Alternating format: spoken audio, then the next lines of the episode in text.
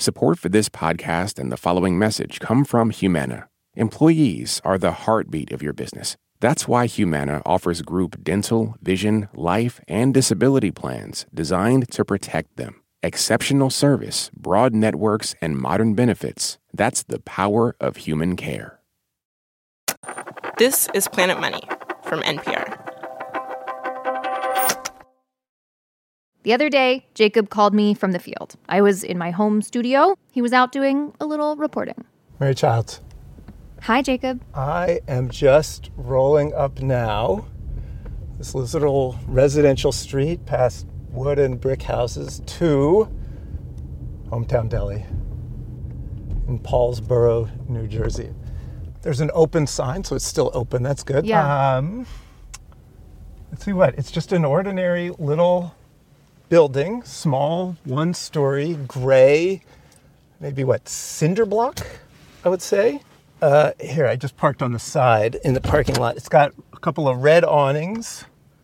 So, Mary, you know, and I know why I've come here. We do know that because it's publicly traded. Yes, because there is a company that you can buy or sell stock in, and all that company owns is this little deli This, this is the crown jewel. little street in New Jersey. This is the only jewel. uh, so, okay, so the company is called, what is it? I don't have it in front of me. Hometown International? International Inc. That's right. Yeah. and can you look up just at this moment how much this company is worth according to the stock market? It says market cap 101.439 M M as in, million. so it's 101 million. Million dollars. Dollars. You're looking at a hundred million dollar deli right now. Just take it in. Hello and welcome to Planet Money. I'm Jacob and I'm Mary Childs. Today on the show, why? Why? on earth? How is this deli, just this one little deli in this little street in this little town in New Jersey, why is this little deli worth, what is it? $101.439 million. dollars.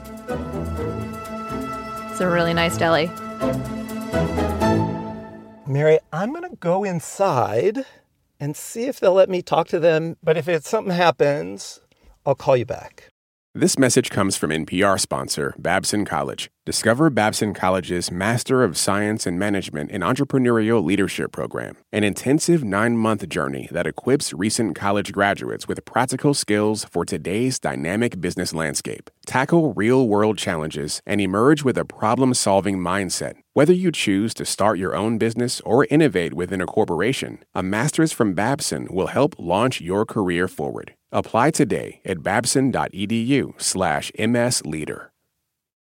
I am at this moment back in my closet in my apartment. We will go back to the deli at the end of the show.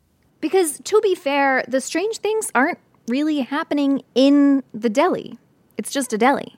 And that is really ultimately what is so interesting to me about this story, right? There is a physical deli, one deli in New Jersey, and typically a deli in New Jersey would be owned by a family or by a small business person. It might be worth whatever, a few hundred thousand dollars. But this deli is not like that, right? This deli, in its sort of shape and form, looks like Google or ExxonMobil. You know, it has shareholders, it has a board. So you can either go to this deli and buy a turkey sandwich, or you can go on your computer and buy a share of stock in this $100 million deli. Now, normally when you buy stock in a company, you're thinking about things like growth, future earnings. But this deli is just one deli. It does not appear to be growing into 20 delis or even two delis. So, what is it doing on the stock market? And how do we even know about it? We know about it because a few weeks ago, a fund run by this famous investor, a guy named David Einhorn, published its quarterly letter to investors. Now, David Einhorn's fund does not own stock in the deli. It's not making a big bet against the deli. It's just using the deli as an example of what's going on in the financial world right now.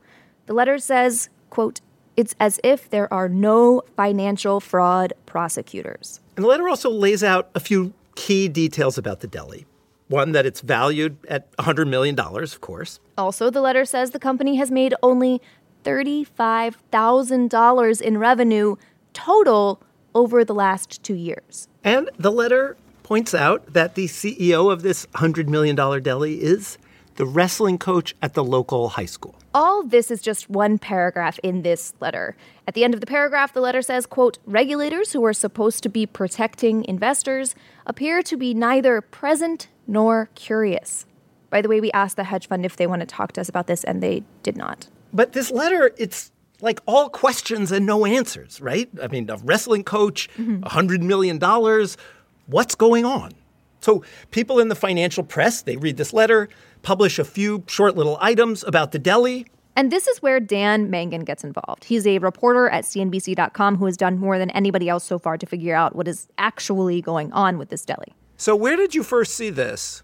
I had just gotten my second COVID shot Mazel on Thursday. Yeah. Thank you. And um, the story was flagged to me on Slack by my editor. And I was sitting in a, a YMCA in the Bronx and I was looking at this and my kind of head was started to explode and I was like this is going to be a big story you know let's let's start pulling some paperwork on this because this is a publicly traded company they are required by law to file lots of paperwork with the federal government right with the Securities and Exchange Commission to tell the world a lot about their company yes right that's exactly right so Mangan goes home and he does something that we all should be doing more of. He looks up the public filings of this publicly traded company, which is how the system is supposed to work. The Securities and Exchange Commission, the SEC, the federal regulator, was founded to help Dan Mangan or anybody else who wants to know find out what publicly traded companies like Hometown International Inc. are getting up to. So, Mangan goes home, goes to the SEC's website, and starts looking up these documents, you know, documents that every public company has to file and that anybody with an internet connection can read. He starts with Hometown International Inc.'s latest annual report. Classic. And like all annual reports, there are biographies of the key people at the company. It's right there on page uh, 11 under the headline Directors, Executive Officers, and Corporate Governance. There's the CEO, who, as that hedge fund letter says, is the local wrestling coach. He is also the high school principal. The bio does not mention any experience in the deli space, so that is one mystery why he's running this deli. Although, for the record, the annual report notes that he is a highly successful wrestling coach and was, quote, named the 1994 State Wrestling Man of the Year by Wrestling USA magazine. Also, it says his teams have won dozens of championships. Next to the CEO, Mangan sees the bio of the company's chairman, who is also mysterious, but in a very different way. So, so the other name is a guy named Peter L. Coker Jr., who's the chairman of the company. And uh, you know, Mr. Coker appears to be based in Hong Kong. He's the chairman of a company there called South Shore Holdings Limited and they own a hotel in Macau known as the 13. And it was billed as the most luxurious hotel in the world. I think the minimum stay there originally was going to be about $1,500 a night. They had a fleet of Rolls Royce Phantoms available for limousine, you know, uses their, by their guests, and they had a bunch of big deal investors. So that's a big player to have running your deli. That's right. That's I, and I don't think he's wearing a white smock and slicing bologna behind the counter on the weekends when he pops in there. But I might be wrong. So far, the annual report has shown Mangan that the CEO is a high school principal slash wrestling coach. The chairman is based in Hong Kong with interests in Macau, which is like the Chinese Las Vegas. And Mangan keeps flipping through the report. If you're following along at home, we are now on page 13. And here he sees a list of major shareholders in the company, which is also a requirement for an annual report. And for good reason, you know, because it used to be pretty common for companies to have these secret ownership structures. And those structures were sometimes used to basically screw over investors or the public. So the regulators said companies, you now have to publicly list everybody who owns more than 5% of your stock so we can keep track of who owns what. Major owners of Hometown International Inc. include that wrestling coach slash principal, also the father of the Hong Kong based chairman, and these two sets of companies. There's one set that's based in Hong Kong, all the same building. The second set is in Macau, China. Uh, again, likewise, all based in one office or one building there. These companies have these opaque names that tell you absolutely nothing about them, like IPC Trading Company and VCH Limited. So far, this is just a list, right? This person, that person, this company, that company. But then on page 15 of the annual report, Mangan finds action. He finds this very strange movement of money. The report says effective as of May 1st, 2020, we entered into a consulting agreement with VCH Limited. Pursuant to this agreement, VCH shall receive $25,000 per month during the term of the agreement. So, what they are saying is Hometown Deli, which makes basically no money and is partly owned by VCH, is sending VCH $25,000 every month. And this seems like the sort of thing that that investor letter was talking about when they said regulators seem to be neither present nor curious. Like you'd think they would be a little curious. So Mangan writes all of this up, publishes it at CNBC.com, and then he goes further, right? He goes beyond what's available in that annual report and starts digging into the people and the companies who are listed there. And he finds case after case where people have gotten into trouble with various courts and regulators. Mangan is in this moment, which for me as a reporter is the very best. You're finding something that leads to something else. You're reading filings, you're Googling, you're building a map on your home office wall of clippings and photographs, and you're linking them with red yarn, very normal stuff. That is where Mangan is right now, digging into this shady valley. He looks into the lawyer who represented Hometown Inc. in their very first filings with the SEC. He was disbarred.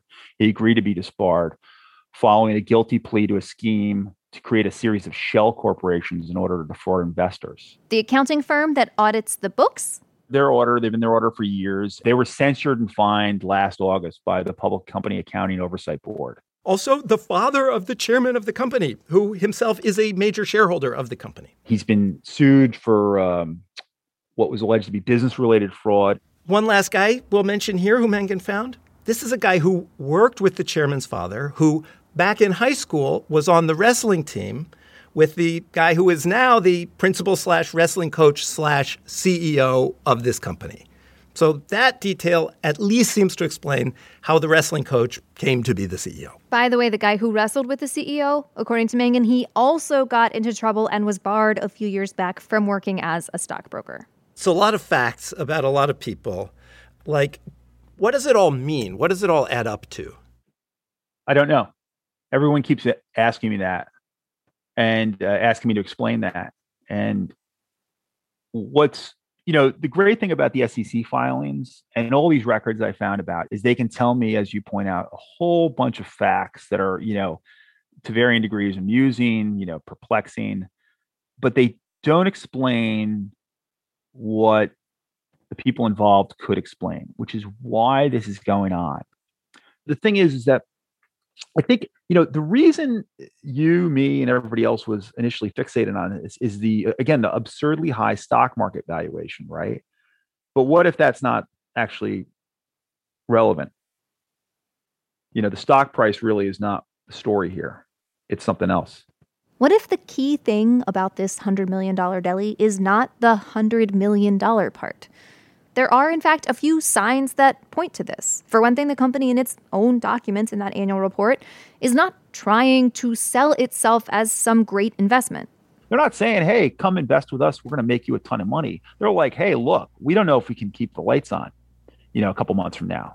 Maybe even more importantly, almost no one owns or is trading this stock, this company.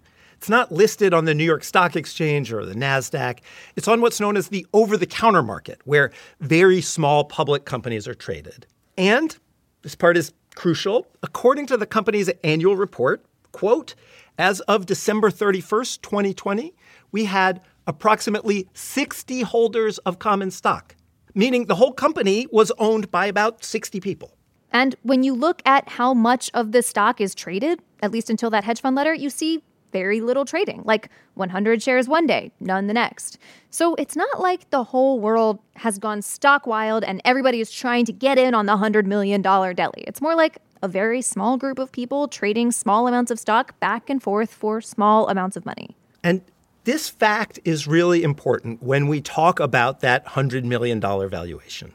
Because the way you get that 100 million number, the way you get the valuation of any publicly traded company is you take the price that the shares just traded at and multiply by the total number of shares. So if one person buys one share for $10 and there are, say, 10 million shares total, then at that moment, the company is worth 10 times 10 million, $100 million, according to the stock market, right? Just because of that one trade.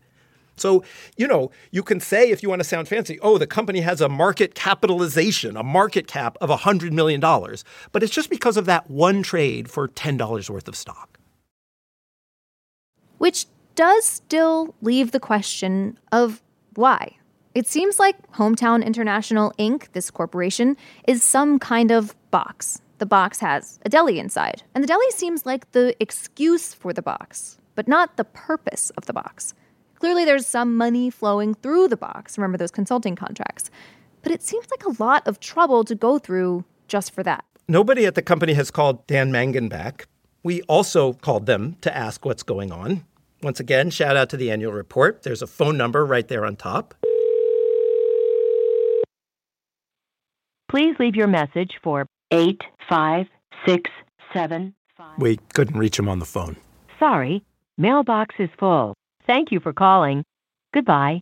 The company wasn't going to tell us, so we called an expert. Aswath Damodaran. I'm a professor of finance at the Stern School of Business at NYU. And I feel like looking at SEC filings and trying to understand public companies seems like something you've done a lot of. Is that fair to say?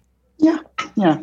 I've been looking at companies now for 40 years, so know, annual reports, 10Ks, SEC filings, yes. Damodaran said he was not sure what's going on here, but he did point out one important idea that might be relevant. Going public the traditional way is really hard if you're a company. You know, you have to jump through all these legal and regulatory hoops. So lots of companies look for like a side door to get their stock publicly traded without going through all the trouble of a traditional IPO, initial public offering. One version of this you might have heard of recently is the SPAC, Special Purpose Acquisition Company. These are public companies that go raise a lot of money and then use it to buy a private company. So, this is a way for the private company to go public without jumping through all of those IPO hoops. It is hoopless. Damodaran says this deli Hometown International Inc., is not a SPAC. They haven't raised a bunch of money, but maybe it's sort of SPAC adjacent? I'm going to create a word. You, you've heard of SPACs, right? These special purpose entities that are creating all these IPOs. This is a snack. This is basically a special no purpose entity. It's a deli snack. It's a snack from a deli. It is a deli. It's a snack. That annual report we keep talking about, it does sort of point in that direction. It says, uh, going forward, we intend to seek, blah, blah, blah, a business combination with a private entity, meaning, you know, some kind of merger. Uh, Damodaran says one thing that they might possibly have in mind is something called a reverse merger. In a reverse merger, a private company wants to go public, and instead of doing the hoops and having an IPO, the company buys some semi defunct but still publicly traded company. A few years back, there was a wave of this with Chinese companies buying these very small but publicly traded US companies. Damodaran says maybe the people who set up Hometown International Inc. had something like that in mind. So, what it then creates is a structure you can use to bring almost any business in any other part of the world into a US publicly traded company. Maybe Hometown International Inc. was supposed to be the box for somebody in whatever, Macau, China, to put some company into so that that company could become publicly traded in the United States. And if that's the case, it's kind of I don't know, it's impressive, right? Like that someone went to all that trouble, right? It reminds us how much foreign companies value having their stock traded in the US. And, you know, of course, people want to list in the US because there is so much money here, because it is this giant liquid stock market, right? But part of the reason it's such a big liquid stock market is because of the transparency we have, right? Because investors know they, we can go online and read these annual reports that in the case of some companies, like this deli, tell you these very strange things. After the break, the actual deli. I'm going into the $100 million deli. So exciting. It's all happening now. How you doing, sir? Hi, how you doing? Good. I'm a reporter. I wonder, can I order a sandwich? Yeah, you can order a sandwich, but we're just not having any reporter like. Okay. So if I stop recording, I'll be happy to take it. If I put it back in my car, can I come back and get a sandwich? Okay. Appreciate it. Thank you. Well, that was fast. This message comes from NPR sponsor Grammarly. What if everyone at work were an expert communicator? Inbox numbers would drop, customer satisfaction scores would rise, and everyone would be more productive. That's what happens when you give Grammarly to your entire team. Grammarly is a secure AI writing partner that understands your business and can transform it through better communication. Join 70,000 teams who trust Grammarly with their words and their data. Learn more at grammarly.com. Grammarly, easier said, done. Back to that phone call. I'm in my studio at home, where I always am. Jacob is in Jersey. He just got bounced from the deli for walking in with a giant microphone. No reporters allowed, but I can order a sandwich. And so, Okay. to be respectful of them, let's get off the phone. I'll talk to you in a minute. Okay, bye. The suspense, though, you know? So, like, should I be worried about Jacob? Like, we didn't set up a safe word. Like, I don't know. I'll just, I'll just wait. $101 million deli. I mean, would that I had that kind of entrepreneurial spirit, you know? Ah, Jacob's calling. He made it. Well, I hope. They were very polite. Yeah? They didn't want to talk business. Okay. but let's see. Uh, it was like maybe five or six tables with like plastic red check tablecloths. Wow. And Absolutely classic. got a turkey hoagie, which seemed straightforward. Wow. Bit of a healthy choice, I feel like. I guess so. You know, I got to drive back to New York, so I don't want to get some like thing that's going to knock me out. Yeah, you know, you I got to stay light. asleep on I got to stay yeah, sharp. Yeah, yeah. Got to stay nimble. I want to pass right. out on the Jersey Turnpike. All right, you ready? It's good? Is the taste profile markedly different? No, From- I like it. It's a nice roll. The roll's got seeds on it. Ooh, that's a The nice bro- touch. the- There's a little oil. It's Mm. a delicious sandwich. It's a really good sandwich. It's good. I mean, it's not a hundred million dollars good. right. It's a good sandwich. If you want to shop at a store that is neither shadowy nor a box, try the NPR store. Microface merch, Jacob Goldstein's book. I'm just saying. Shop.npr.org slash planetmoney. That is shop.npr.org slash planetmoney. Today's show was produced by Dan Girma and Alexi Horowitz Ghazi. Our editor is Bryant Urstadt. Our supervising producer is Alex Goldmark. I'm Jacob Goldstein. And I'm Mary Childs. This is NPR. Thanks for listening. In stressful times, you want to spend your time checking out not just what's best, but what's best for you. We know you care about what you watch, what you read, and what you listen to. NPR's Pop Culture Happy Hour podcast is with you five days a week to make sure that time is well spent. Listen now to the Pop Culture Happy Hour podcast from NPR. Support for NPR comes from ADP. Say you're in HR and a solar flare adds an extra hour to each day. How would this impact business? ADP designs forward thinking solutions to help your business take on the next anything. ADP, always designing for people. Support for NPR and the following message come from Rosetta Stone, the perfect app to achieve your language learning goals no matter how busy your schedule gets. It's designed to maximize study time with immersive 10 minute lessons and audio practice for your commute. Plus, tailor your learning plan for specific objectives like travel. Get Rosetta Stone's lifetime membership for 50% off and unlimited access to 25 language courses. Learn more at rosettastone.com/npr. All that sitting and swiping, your body is adapting to your technology. Learn how and what you can do about it. I really felt like the cloud in my brain kind of dissipated. Once I started realizing what a difference these little bricks were making, there's no turning back for me. Take NPR's Body Electric Challenge. Listen to the series wherever you get your podcasts.